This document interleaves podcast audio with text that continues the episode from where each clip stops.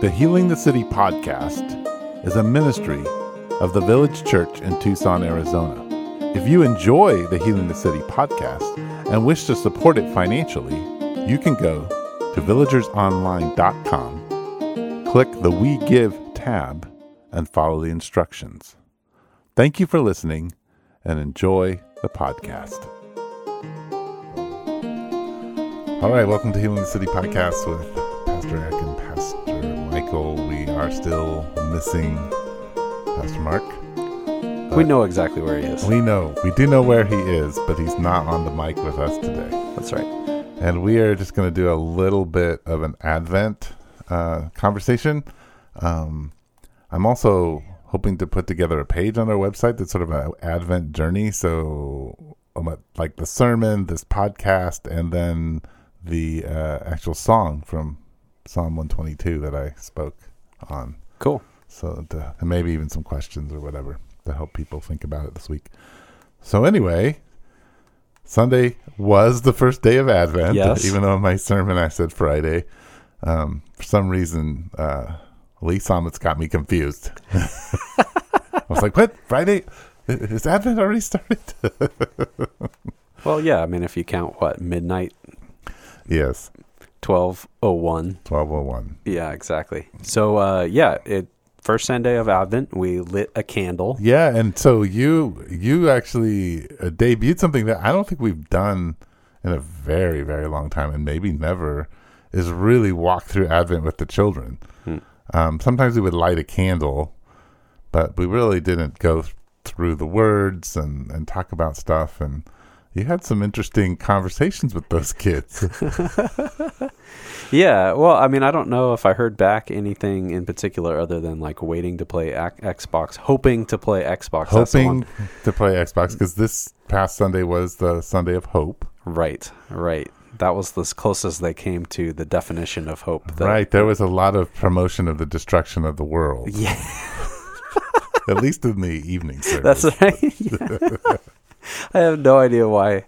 Yeah, little Albert was very fixated on yeah, the, the end of all things. Well, hey, maybe he's a prophet. It's just Right. he's just practicing, it had something to do with Marvel superheroes or something. probably. The bad guys are trying to bring about the destruction of the world, and Yeah. uh, yeah, That yeah. that makes sense. That makes sense. So you came up with a definition of hope that I, I thought was pretty good for children. Okay, yeah. So maybe you could give it to us. well, in I said it's a positive attitude about something that might happen in the future. a positive attitude about something that might happen in the future. Right. That's what hope is. Yes. So I guess then if you take it one more step and have a biblical hope or a Right. So in, Christian hope, a, per- a Christian hope has more certainty about something that will happen in the future, Right. but it's very, very tightly connected to faith. right? And in fact, the definition of faith in Hebrews includes the word hope, Right. the right. concept of hope in Yeah. it. So they're tightly, tightly linked. Um, but what I was thinking about as we're going to work through these different candles of Advent, there's there's all these different positive attitudes, right? They're they're sometimes called the Christian virtues. Right. And I was thinking about pulling them all together eventually as the attitudes that we put on while we're waiting. I like that. Like a pair of clothing. Yeah, yeah sure. We could do that. Yeah. Or candles that we light. There are candles that we light. right. Yeah. Right. It's, uh, it's the attitudes that we're trying to have while we're waiting. So a positive attitude. So- Right. They're all positive attitudes. So we've got hope, faith, love, peace, Right. joy. So all all of these are Christian virtues, and they're all attitudes. They're all somewhat emotional states, Right. um, and we think of them as good. I I think the whole world would recognize these as good things to have. Right. Um, and for us as Christians, they're fruits of the Spirit, or Right. or fruit, different aspects of the fruit. The fruit of, Of the Spirit. Yes. Yeah. and they are very tightly linked together. It's Yeah. very hard to tease them apart and say one is one thing and one is the other thing, Right. as we just started talking about hope and how tightly connected it is to faith. Right. But uh, that that is what we're kind of invited into by the history of the Advent practice of the Yeah. church. Yeah. And the Advent practice is waiting for a coming of yes, some kind. The waiting of a coming or arrival. Uh, so one of the things in church history is that Lent, which is what is it, the fifty days? I can't remember how many. 40 days uh, minus Sundays. Yeah, forty days minus or pl- yeah uh, before Easter, and in that there's a very strict fasting Yeah. that you do, and it's observed usually all week, or you know you use those Sundays to celebrate, and you fast the other six days. Right. From what I can gather from the bits that I have read about Advent, it was a looser fast. Right.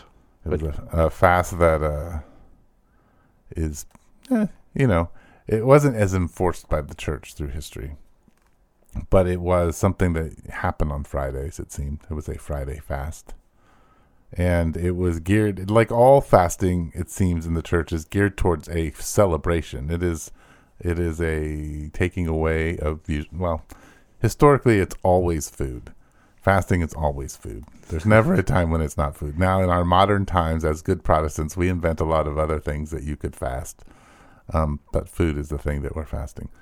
And it's leading to a feasting or a celebration of something. We're pointing towards something and we're um, developing a more, uh, well, we're, we're looking for some, some disruption in our life to point us Right. towards Jesus or a more intense relationship with Him or experience of Him. So, for the village, we're inviting people to fast.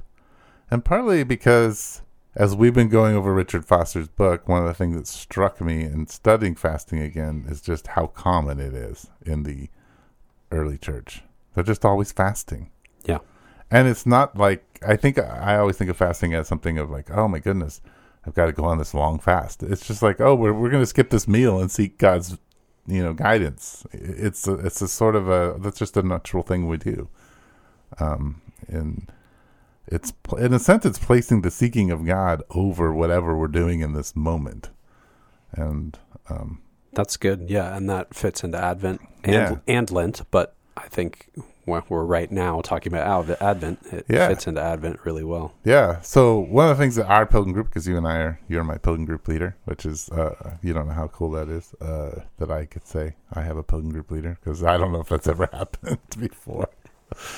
In twenty some odd years, I don't think I've had a pilgrim group leader. So I've been the pilgrim group leader, or one of them. So we are doing this thing, I guess, on Fridays where I uh, pull up the Zoom and we go on and pray for 10 minutes and remind each other of what we're fasting on Friday. That that we're fasting That and we- what, yeah, Yes, and what we're that fasting. we're fasting. Pray for each other real quick and head off on our day.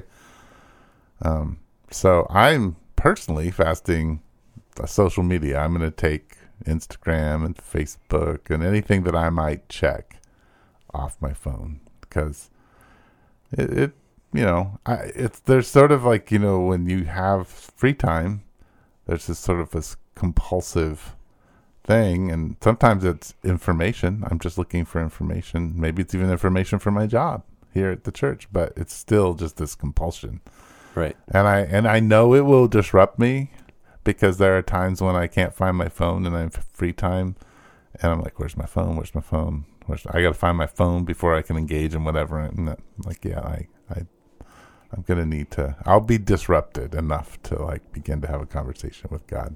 Yeah. Yeah, so one of the things that I really like that Foster says in the celebration of discipline, the chapter on fasting, he says, fasting more than anything else reveals what controls you. Yes. And So hey, it's being revealed. it's being revealed even in those moments where you can't yet find your phone. Yeah. right? You kind of like from your own neg- negligence or forgetfulness or whatever, Right. right. You're you're you're thrust into fasting right there, Right. right, there. You're fasting, right? Yeah. You're being you realize you're controlled if you're paying attention Yeah. rather than just in the compulsion itself.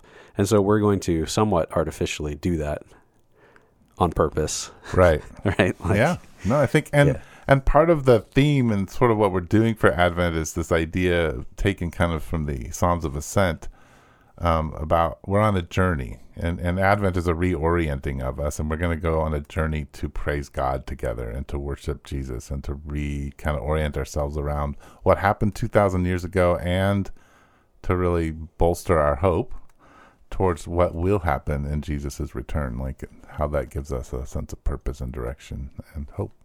So uh, we're on this sort of journey. So there was a conversation about like what you put in your backpack on this journey, and part of fasting is, I think, in a sense, an opportunity for you to reflect on the things that have kept you from from God's people and, and from God Himself. Like I think that's really where I want to focus on my Fridays is like, okay, God, like, what is it that has kept, where am I avoiding you? Where am I avoiding people in our community that would invite me to be with you? You know, kind of what's, what's going on there. Yeah, there's a couple different metaphors. One is the backpacking trip preparation. What, Yes. are, you, what are you carrying in your backpack? Yes. So you can think of it as like the pre-trip planning, Your pre-trip where you said planning. you strewn everything all over the house. Yes. right. And you're looking it over, or the people Yes. that Who at live your in my house, who backpack. who backpack and Yeah. take up all the space in the house Yes. everywhere Mhm. with everything they're considering putting in their backpack, and consider each one thing individually yeah. whether they're going to take it or not and why. Um, is it justified given the weight that it's going to put on them? Yeah. And so there's there's that. There's also the like, well, okay, now you're on the trail. You wish you wouldn't have brought this thing. And Yeah. now you're like, do I really want to hold on to it enough to get it back home, or Right. should I just chuck it Right. off the side of the trail, Right. or put it down here and maybe I'll grab it on the way back if it still hasn't been carried off by raccoons or whatever. Right, right. Beware of the spiritual raccoon. yeah, and then, so some of those ideas of the things that were essential to your backpack we talked about just from Psalm 122 is just community and the use of your imagination and obedience and prayer. Sort of these four things that you're going to work through, and you can see them in Psalm 122. Um, and that psalm is the beginning of Israel's trip up to Jerusalem, usually to do Passover and, and other festivals. So Yes, those are the essential items. yeah, That's your that's your water, right. your little amount of food, yeah, your ground pad. yeah. All right, This is this all is coming from our uh, our uh, Boy Scout. right, exactly. Eagle I'm ve- Scout yeah, I'm, over I'm I'm very familiar with the whole like what can you get away with having versus not having. Right. And right. yeah, you're going to be very sore if you don't have a ground pad. Sometimes a year you can get away with not even have a sleeping bag, but You better have a ground pad. have a ground pad. Otherwise, your hips are going to be so sore. yeah. Yeah. So what what are you uh, fasting uh, on Fridays? I am doing something very similar. I'm going to intentionally include YouTube. okay. Um, I mean, it might already be included in the social media since it is a Yeah. No, very social I'm media including kind of thing. social. I'm including YouTube too. But the two ones that I tend to go to a lot are YouTube and Twitter. So those things I'm I'm definitely cutting out. Yeah. It wouldn't be too much of a stretch to also cut out Facebook, but that's less compulsive to me at the moment. Right. However, if I don't cut it out, it may be the thing I Become turn more- to instead. The one, the only probably one difference between you and I is even if I if I get rid of the YouTube and you know Instagram and Facebook, I will never turn to Twitter. Good. You're Twitter, better, you are better off. I don't understand it. those So, are like, the those are the encyclopedias you do not need I, I tried that in your backpack. addiction, but it just wouldn't work for me. So yeah. All right, so t- yeah, but Facebook maybe not, or Instagram for sure is probably not a big deal. It's not a I've- temptation yeah, to you at all. No, so. I've- and my my wife constantly sends me cute animal videos that I must watch. You must watch the animal videos. Um, so I will watch what my wife continues to send me as Mm. cute animal videos. I'm not going to cut those out, but I'm also not ever Right. very tempted to go seek Yeah. out more of them. yeah, yeah. So when the, when you do this kind of fasting, um, because I, 'cause I know you've done it before with social media. Yeah, I do it almost every Lent.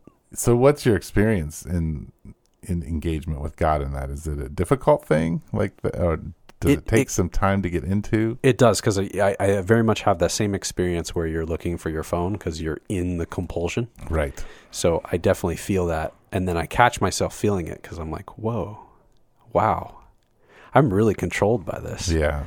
Um, eventually, though, by the end of Lent, I feel a lot better. Hmm. I've kind of like people talk about this; they use the phrase detoxing, right? So Right, you, like right. you have this experience of this toxic behavior, this kind of like um, what would you call it? It's like a process addiction, Yeah. right? It's this it's this thing you're always turning to. Every time I feel bored, I have extra time. That's Yeah. what I'm going towards, right? And Yeah. I, I have this compulsion to alleviate my boredom, Yeah. right? I must not. I'm entitled to, to never feel bored, right? Yeah. So I have this belief that's floating around. And so this practice attacks that. Yeah. It says, no, actually, you're allowed to be bored. Good things happen when you're unoccupied. Yeah. Like you can pray, you can think about other people, you can plan out what you need to do next, Yeah. you can reflect on just what's happened, you can offer up thanks to God. I mean, there's so many different ways you can be interacting with God and being um, reflective and preparing Yeah. when you're not filling your time with all of the things that your phone gives you. And then I so then I at the end of Lent, I'll go back to it eventually. Um, but sometimes I'll not do it even past Lent because it feels better not to. And then I'm usually much more temperate. Like I, I'm not as compulsive Right. for a good long time after that practice. Um, I mean, there's an argument to be made that I should just cut it out altogether, and maybe I'll eventually come to that place. But what I've noticed is that after a practice of fasting, I am better. Um, things are in proper perspective and um, not as com- not as addicted. Yeah. No, I think it, it is a resetting of you. Mhm. Yeah.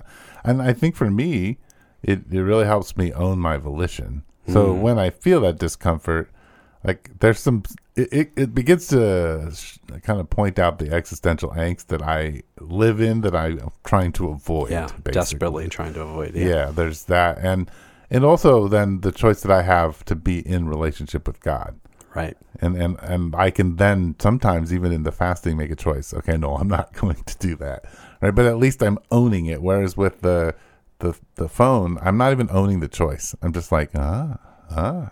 Oh, well, that's a good Right. article. I want to read that, or I, well, I'm going to listen to that lecture. Yeah, it goes straight from discomfort to uh, relief. Yeah, and without without any pause. right, And so fasting will force you to feel that discomfort right, and because you're forcing yourself to pause and you have then the opportunity to make the choices. yeah. And I think one of the things that you know, social media maybe versus food, and particularly in this area of life, is that uh, or, or this time of life is that there's such a, a dopamine serotonin surge built on our social media that when you decide to fast it, you are going to feel a deprivation of these two feel good um, um you know uptake inhibitors or whatever they're called or, uh, Yeah. and so you're gonna Yeah.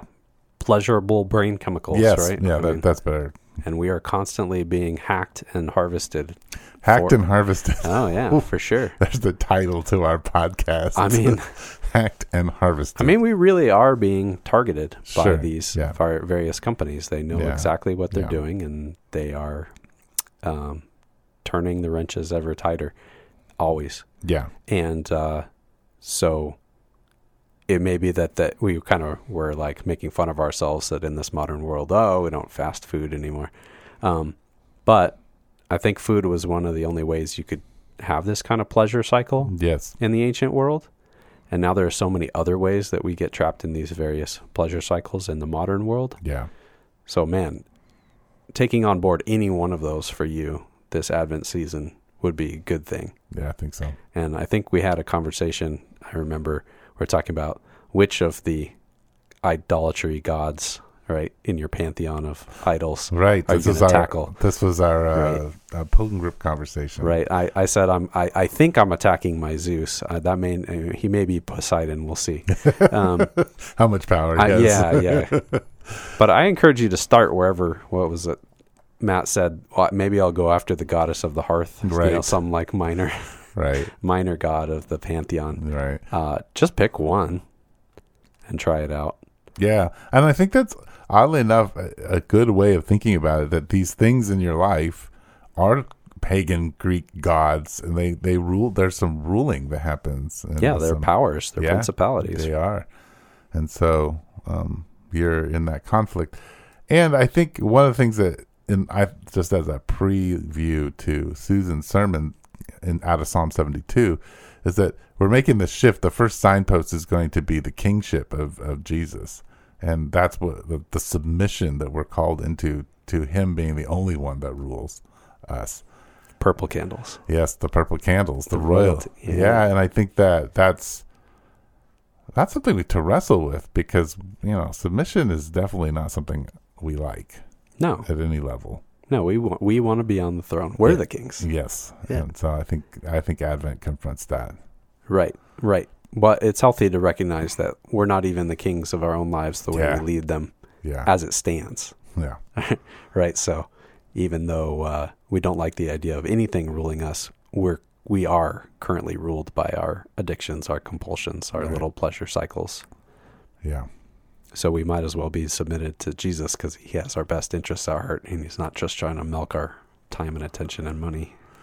Right, right. He really deeply cares for us.